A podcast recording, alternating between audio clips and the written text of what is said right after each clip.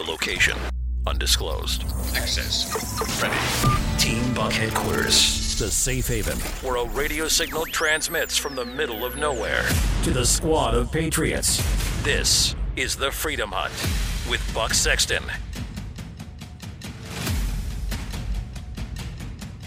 Well, it's been quite a week, my friends. I think we can all agree on that. Oh my gosh, all the things that happened this week. Huge Supreme Court decisions, the Kennedy retirement.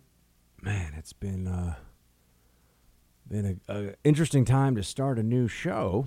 As you know, I've launched, uh, and apologies if my voice breaks at all during this podcast, but I've I've developed a schedule of about 5 a.m. to 9 p.m. now with a nap time in the middle of the day. Yes, I have brought a pillow into my office and I do pass out on the office floor on occasion, but you know what? Freedom's not going to spread itself, team. So I've launched this show, hill.tv slash rising. Well, that's where you go to see it. It's called Rising.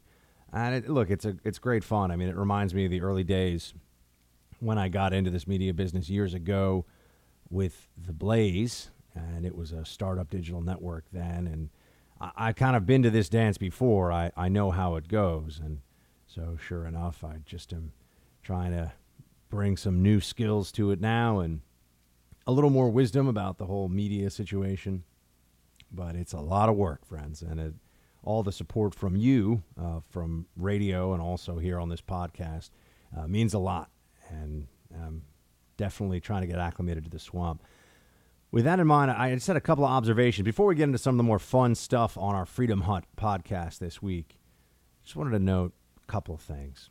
One is that it's astonishing to me that we, uh, the conservatives, are in charge of the House, the Senate, the White House, most state houses across the country, lots and lots of governorships, state assemblies, and yet the state, dare I say the deep state, but the federal bureaucracy is weaponized against us and only against us.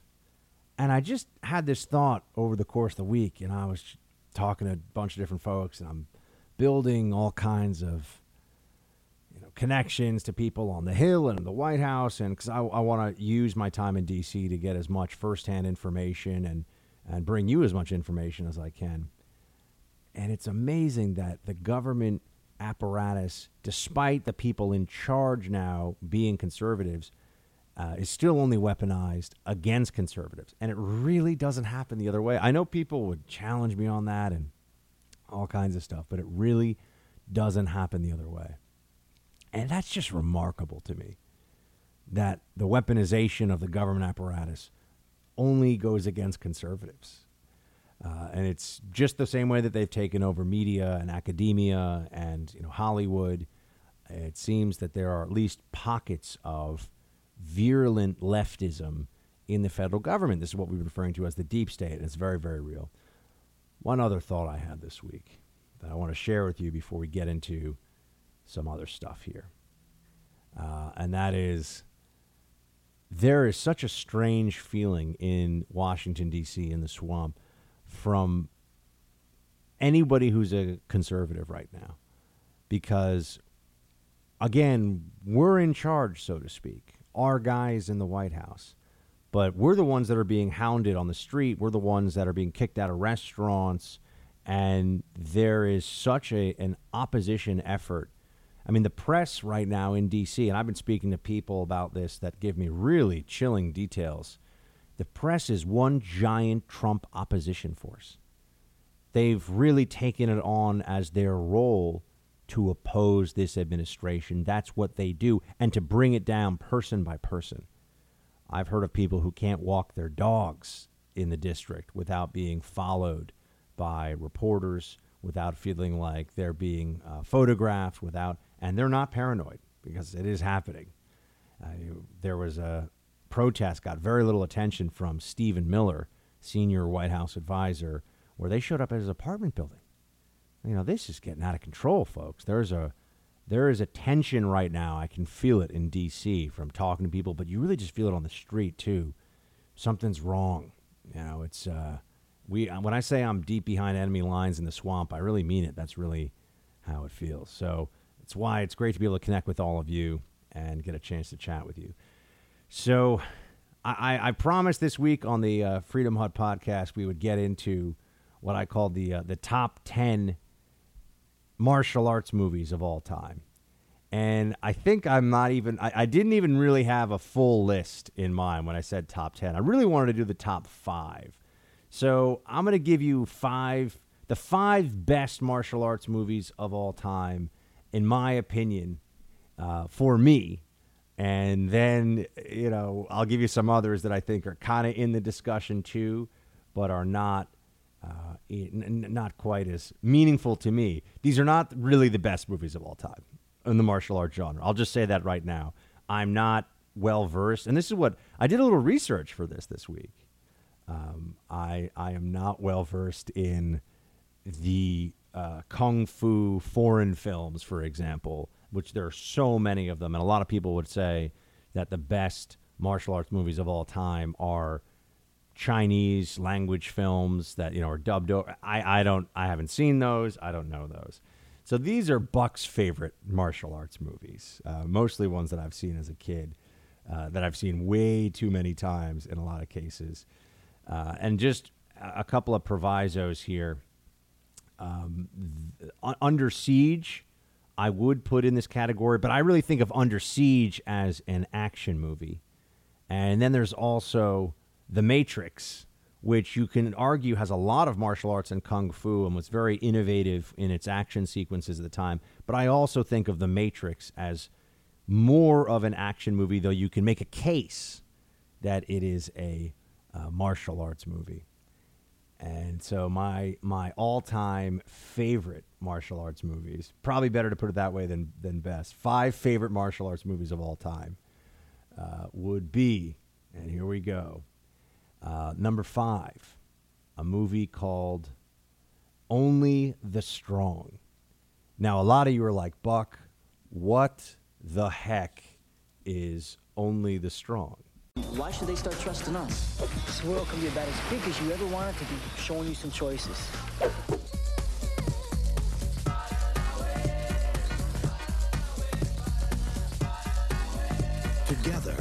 Changing their lives. Stripping cars is all I know. I like to think you're better than that. One way or another, you're getting in that car? I'm not your slave. Changing each other. These were the 12 worst kids at Lincoln, the absolute bottom of the heap. Look at what he's done with them. And changing their world. You did something none of us professionals have been able to do. You got their attention. Only the strong. Yeah, it's a movie about a guy who does the whole teaching the inner city kids how to show respect and teaching them how to be, uh, you know, nice to each other while also learning to kick butt. It's the only movie I know of that really features uh, capoeira, which is a Brazilian martial arts form that was developed with, the importation of African slaves to Brazil uh, to work on primarily sugar plantations, but uh, the, the, vast numbers of Africans brought in, in slavery to, to Brazil, um, they weren't allowed to train in any martial arts. They were, there was always a concern of slave insurrections.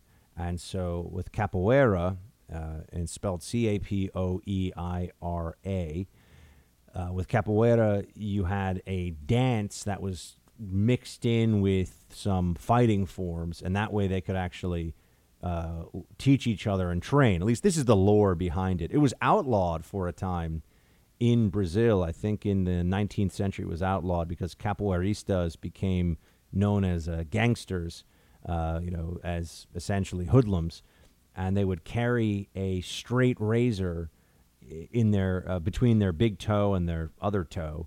So some of the kick techniques and things that look very dance like in form, if, you, if you're holding a straight razor there, all of a sudden it becomes a much more effective, uh, much more effective offensive maneuver. But only the strong is a is a preposterously bad movie uh, that mixes in uh, capoeira with kind of the the movie. Uh, what's that movie with that the song with Coolio, Gangster's Paradise? I think it, maybe it's called Gangster's Paradise. No, I forget what it's called. But anyway, th- there's you know, the, the whole like, oh, I'm going to go teach the inner city kids and everything's going to work out. And but this guy is a martial arts instructor who just happens to be really good at capoeira. Mark da, das, da, Dacascos, I think, is the lead actor's name. I've seen the movie so many times. I'm going to tell you something right now because this is what happens when you hang out with me in the Freedom Hut podcast. You get the real inside scoop. I bought the I bought the soundtrack to this movie on CD. That's how much I liked Only the Strong. And I used to like when no one was around be like banana way, banana way, banana, banana way. You'll see what I mean. It, I don't know if the movie's available on Netflix. I don't know if anybody can find it really anywhere. It, it, you can certainly see clips from it on YouTube. Um, it's a bad movie, but it's I love it. I saw it so many times. I actually took a capoeira class uh, once when I was in the seventh grade because of this movie. And uh, uh over time, I did teach myself how to walk on my hands, and because it's very acrobatic, the martial arts form. I was talking about uh, capoeira in Brazil and how it was outlawed, but the martial arts form of, of capoeira involves a lot of uh, uh, flips and handstands and back handsprings and a lot of. It's incredibly athletic, although there are uh, two different styles of capoeira. See, I read about it a lot when I was a kid because I thought it was so interesting. There's uh, Angola, like Angola, Africa, and then there's uh, what they call regional, which looks like spelled regional. Um, and regional is much more of the aerial acrobatics. Angola is much more uh, on the gr- uh, on the ground. Uh, and if you see the two different forms, you'll see what I mean. Is it an effective martial art for defending yourself? Uh, I would not recommend trying to do a handstand kick generally, but I know some of you say, "Buck, I've pulled off handstand kicks." Okay, but for us, for us uh, normal folks out there who are worried about pulling a hammy, I don't think that that's the best one. So anyway, number five on my list, only the strong.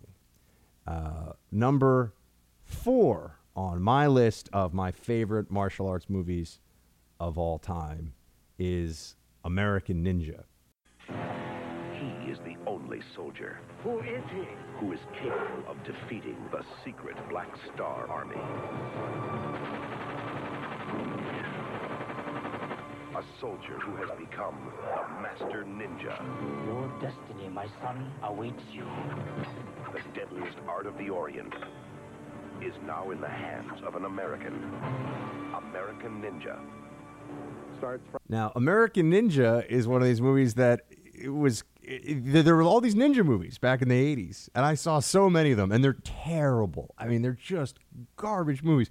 But I love this movie. For some reason, this guy's in the army, and he got like adopted by a ninja master for a while who trained him to be a ninja. And then the army, I guess there's, I think they're supposed to be stationed maybe in the, uh, I don't know, like the Philippines or Okinawa. I don't even remember now. They're somewhere in Asia and the only guy who can defeat this massive army of other ninjas is the American ninja. I mean, guys, it, it, it is so bad. But the cool thing about it is it's one of these movies where you get introduced to all the different ninja weapons. So you, you see him, he's, he, they're using like uh, obviously the ninja sword, and then they've got all the they got nunchucks going on. They've got these uh, tiger claw hand things, throwing stars, obviously the sai which to me, the Sai, which also was carried by Raphael from Teenage Mutant Ninja Turtles, the Sai is like, it looks like you're using it for, uh, you know, shrimp kebabs or something. It just doesn't look like an effective weapon at all. It never really made sense to me. Uh, but, you, you, know, you see some of those. The, uh, what is it called? The, with, with the, gosh, I can't even remember what some of these things are called. I, I used to know all the ninja weapons by heart. So anyway, if you if you like ninja weapons and really bad dialogue and terrible acting, American Ninja is a film that I would I would recommend to you uh, absolutely. Um, then you have uh, Kickboxer for me. I'll put that in at number three, which is uh, just a movie with Van Damme. I was big into Van Damme as a kid. I thought Van Damme was awesome. As I'm older now, I, I find Van Damme more humorous than awesome. But uh, Kickboxer is a great film. He obviously goes to Thailand. There's a whole thing with the brother. He's got to get vengeance, and he trains. And there's some really cool scenes in it. And it's just a martial arts movie. It doesn't try to be anything else. You see some kickboxing stuff, You know, uh, there's a cool scene towards the end where you, he takes, uh, he wraps his hands in wax, uh, or wraps his hands in essentially cloth and then hot wax and then glass. You know, I mean, there, there's some cool stuff that, that happens in Kickboxer, although it's very similar to the number two movie on my list, which is Bloodsport. It says he represents the Tanaka clan. You don't look like Tanaka. Shidoshi Tanaka trained me. What's the whole up? He says Senzo Tanaka is his Shidoshi. What's the difference if Bruce Springsteen is a Shidoshi? If Senzo Tanaka is his Shidoshi, then show us the Dimmak. What the hell is a Dimmak? Death touch. And Bloodsport is just the, one of the movies I've seen more than any other movie. My siblings, my, my two brothers, and I can quote Bloodsport to each other eh, as though we had to learn the lines ourselves and be actors in it. I mean, we can pick any any. You know, Forest Whitaker plays a role in Bloodsport, by the way. A little bit of fun lore and. Uh, the big scary guy, I guess, uh, uh, Booger, I think is his name from Revenge of the Nerds. He plays Jackson, who's just a big beer brawler with like a gut that apparently is in this big fighting tournament and uh, does pretty well actually. And you have Bolo uh, from, well, I don't want to get ahead of myself. Chong Lee is a character. Uh, Bolo Yeung plays him, and uh, Bloodsport is is just a fantastic. Again, I think it was made for very very little money. I mean, when you go back and you look at Bloodsport, uh, you find out that the, the budget was you couldn't buy you couldn't buy like fancy lighting equipment today to to do a movie for what you did uh, Bloodsport for back in the day. But it's great. Um, the fight scenes, it, it, brings in all these different martial arts styles too, which is kind of cool. There's a kickboxer, and then you get into this whole part of how much is it, how much of that movie is true, right? Because it's based on Frank, the life of Frank Dux, and there are people who say that Dux is kind of a, it was kind of a fraud. He's a real guy. You can see videos of him on YouTube. They say Dux exaggerated things. They say that you know. I have seen video of the Kumite, which is the fighting tournament that they go to, that that at least purports to be from the actual Kumite, and I gotta tell you, it's not nearly as badass as it looks in the movie. Think of it kind of like a Taekwondo tournament without gloves on. I mean, it's not as not as look. Of course, the movies always make things look more badass than they are, right? You know, if you believe the movies, every cop is basically getting into a gunfight with a bunch of gangbangers with AK-47s every five minutes. So, uh, but but Bloodsport is probably for me the movie, the martial arts movie that had the most impact uh, of all time. You know, I, I, saw it more than any other movie. It used to run on TV, and I'd watch it with my brothers all the time, and it's just amazing. And, and it, it is based, however, in terms of the storyline and the plot, on what I have to say is the, the single greatest. I mean, the granddaddy, the single greatest martial arts movie of all time is Enter the Dragon with Bruce Lee. I don't think that's even really up for much of a debate. I think it is. He created the genre with that movie. I've seen that movie many, many times as well. It holds up still to this day. There's a lot of really, really good stuff in it. Uh, but Enter the Dragon with Bruce Lee. If you haven't seen it, folks, I still say you've got to go and check it out. In fact, not only did Enter the Dragon create the whole martial arts genre, which I grew up wanting to like learn taekwondo and karate and capoeira and you know all these things because I saw these movies, right? Uh, but not only did it create the genre, there were so many ripoffs of the basic plot from the movie Enter the Dragon. And if you go back and you think about it, Bloodsport with Van Damme, with Jean Claude Van Damme, is really a remake of Enter the Dragon in many ways. A guy travels, goes to a secret fighting tournament, and there's sort of some subplots behind the scenes, and it, there's a lot of crossover. I will say that Enter the Dragon has a richer and fuller plot than Bloodsport. One of the funny things in Bloodsport is that Van Damme, first of all, this guy he works, he's in the American military, but he has this weird like, yes, I have a French accent. I am so good at uh, karate, and I was trained by a Japanese man who uh, showed me how to do all the high kick. Uh, he's got this little Belgian French accent, which is never explained really. Like He's in the American military, got a weird French accent, and was trained by a Japanese guy. And if you if you haven't seen the beginning of the movie, he tries to break into. This is how he meets his shidoshi, um, whom we heard about there, right? Tanaka, uh, Tanaka clan. He tries to steal a samurai sword, and the the guy ends up kind of adopting him, and just the acting though of young Frank Dux. He's like, "You're not going to call the cops?" In the early, it's just incredible. You got to watch the movie to see what I'm talking about. Uh, but anyway, there's some stuff that doesn't hold up. Enter the Dragon holds up much better. Uh, but then there's all these other ripoffs. Uh, so Bloodsport's a ripoff of Enter the Dragon. I think I think Bloodsport's the best Jean Claude Van Damme movie of all time. Uh, but then you add on top of that uh, that he made a movie that was called The Quest, which was just kind of a redo of Bloodsport, uh, but made many years later where he goes to a tournament. It's I think based in the 1940s. He travels to a tournament. There's all these different styles of fighters, and he you know and he wins in the end. Of course, it's like the same movie, but it was a pretty successful formula for him. The moment that Van Damme actually tried to act, I think bad things would uh, bad things would happen. Bad things would come his way. So that's those are my five favorite martial arts movies of all time. I know I said the ten best, but I realize that's a crazy list to try to come up with. I I wouldn't even begin to be able to uh, to tell you what the ten best martial arts movies of all time were. Oh, honorable mention goes to Best of the Best, which I saw, which actually has Julia Roberts' brother Eric Roberts in it. Um, but see, I just know these random things. Also has Sean Penn's brother, whose name I can't even remember, who's kind of just like this pudgy guy who is somehow good at Taekwondo, and it's ne- never really made clear how that is but it's a big taekwondo tournament between America and South Korea. And yeah, uh, best of the best is pretty good just because I don't know, it gets you fired up about America. It's kind of like Rocky Four, but with taekwondo.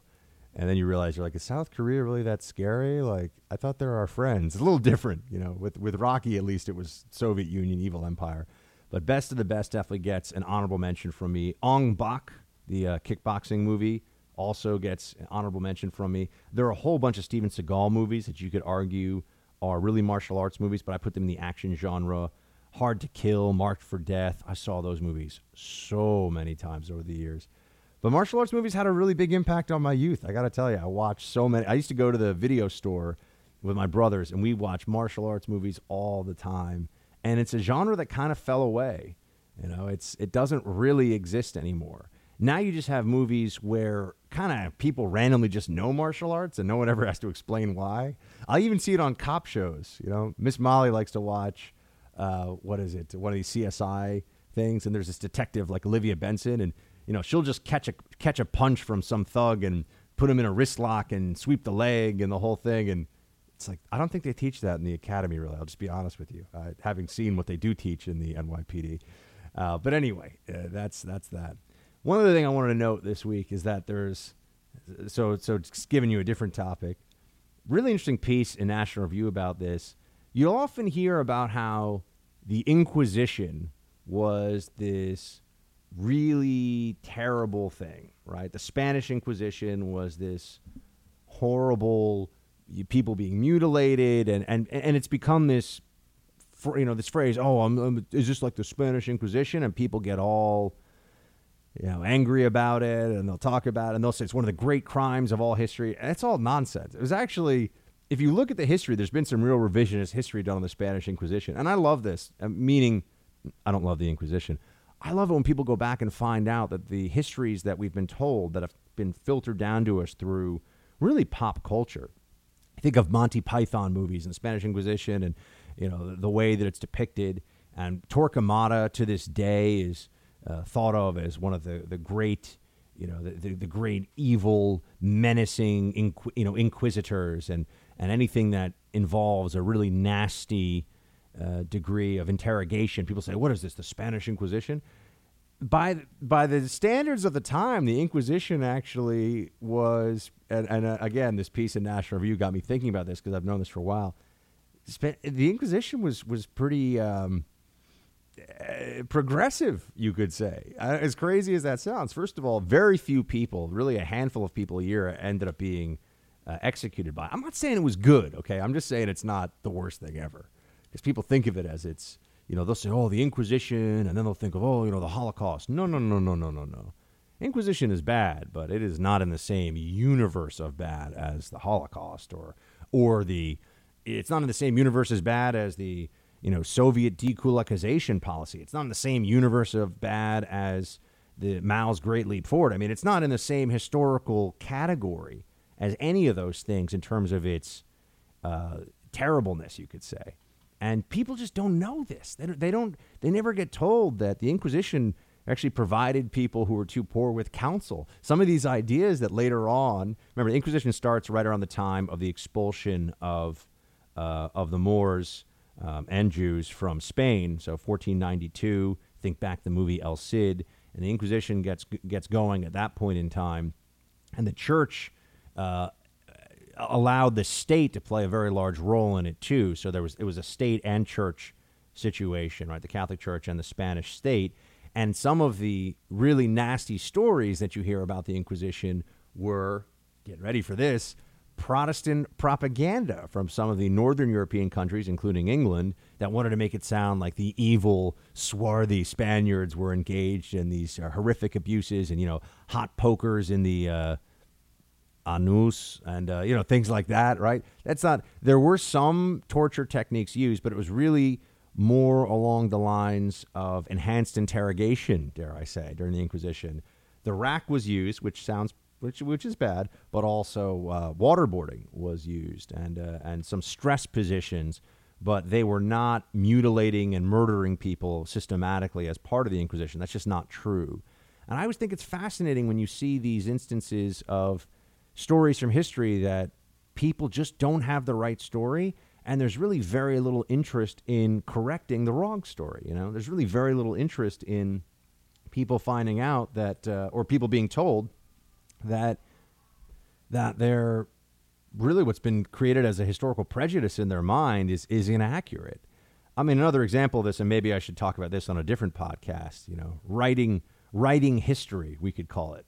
Ooh, that's actually good. Like R I H R I G H T I N G, writing writing history. Guys, I think we just came up with a new segment on the fly here for the uh, the Freedom Hut podcast. So, as part of our first writing history, the Inquisition bad, but not nearly as bad as everyone said it was. Uh, and for the time, it was downright, you know, forward forward leaning and, and humane. Um, but it, it, for reasons of European intra European propaganda, then also I think anti Catholic and anti church bias, it has been held up as this you know, horrific and terrible thing. Uh, and I just think it's interesting. You go back and look at it, and it's not nearly as bad. I mean, the numbers of people that were killed in the Inquisition is very small, actually. Over and it, it lasted for a very, very long time. I mean, folks, the Inquisition started in 1478. It wasn't officially disbanded until 1834. Okay, we're talking hundreds of years, and over that period of time, it killed a few. You know, they executed. Look, it was that's unjust. It's wrong. I'm not saying it was okay, right? I'm not saying it's okay. I'm just saying it's not this great historical atrocity. A few thousand people over that time were executed by the uh, by the Inquisition over that entire period. Uh, and this was about oh, it was about rooting out heresy. It was about trying to uh, have ideological unity on the uh, Iberian Peninsula. Which, if you know the history, what was going on then with the Muslim invasion, and and then there were uh, there were the Moriscos that stayed behind, and all, there's just a lot of look. People were fighting wars over ideas back then, over, over religion and ideology all the time, and that was the way that it uh, it all came to be. So it, it's just it's just amazing to see how you know. I think if you ask most people how bad was the Inquisition, first of all, you ask them the dates, they'd have no idea, and then if you said how many people were killed, they'd be you know, hundreds of thousands because that's the way that it's it's become this historical boogeyman. The answer is a few thousand. Over a 100,000 were prosecuted by it, but that's over the course of centuries. And uh, yeah, uh, so the Inquisition, writing history. And I'm, I'm happy about the fact that we just started a new segment here on air on the Freedom Hut podcast. All right, you know what time it is. It's Commie Bear time. Prepare for a special Kremlin announcement from Comrade Commie Bear. Greetings, imperialist hyenas. Is the Marxist mammal your favorite furry socialist? The one, the only, the Commie Bear. No doubt, my fellow home slice, you now understand the only collusion was between Sea Bear and J-Law. This was on beach in Saint Tropez. Oh, snap! But no, for real, this Mueller probe is about as serious as Hillary Clinton running for president 2020. no, no, for real. She's so crazy, my oligarch friend can't even buy her off with $5,000 payment for a terrible screech. Ah! What happened? I mean, speech. But there is good news, Amerikansky swine. New report that the single greatest commissar of all Trump history will return to the swamp. Hope Hicks has always been Seabear favorite. And now she may be back in the one place where everybody knows the best party is the Communist Party. With a little eye patch and a mini vodka bottle, who can possibly resist? Okay, that's it for this week. Dos vidania, filthy capitalist dogs. See you soon. All right, that is it for this week. Hope you enjoyed your little sesh with Commie Bear. We'll be back next week with another Freedom Hut podcast. Give me your thoughts. Facebook.com slash Buck Sexton, best place to go. Please do share the podcast. Uh, tell some friends. Subscribe, please, please. It's on Stitcher. It's on uh, Apple Podcasts. And share it on your Facebook page, team. Have a great weekend. Back next week. Shields high. Oh, and of course, it's all in the reflexes.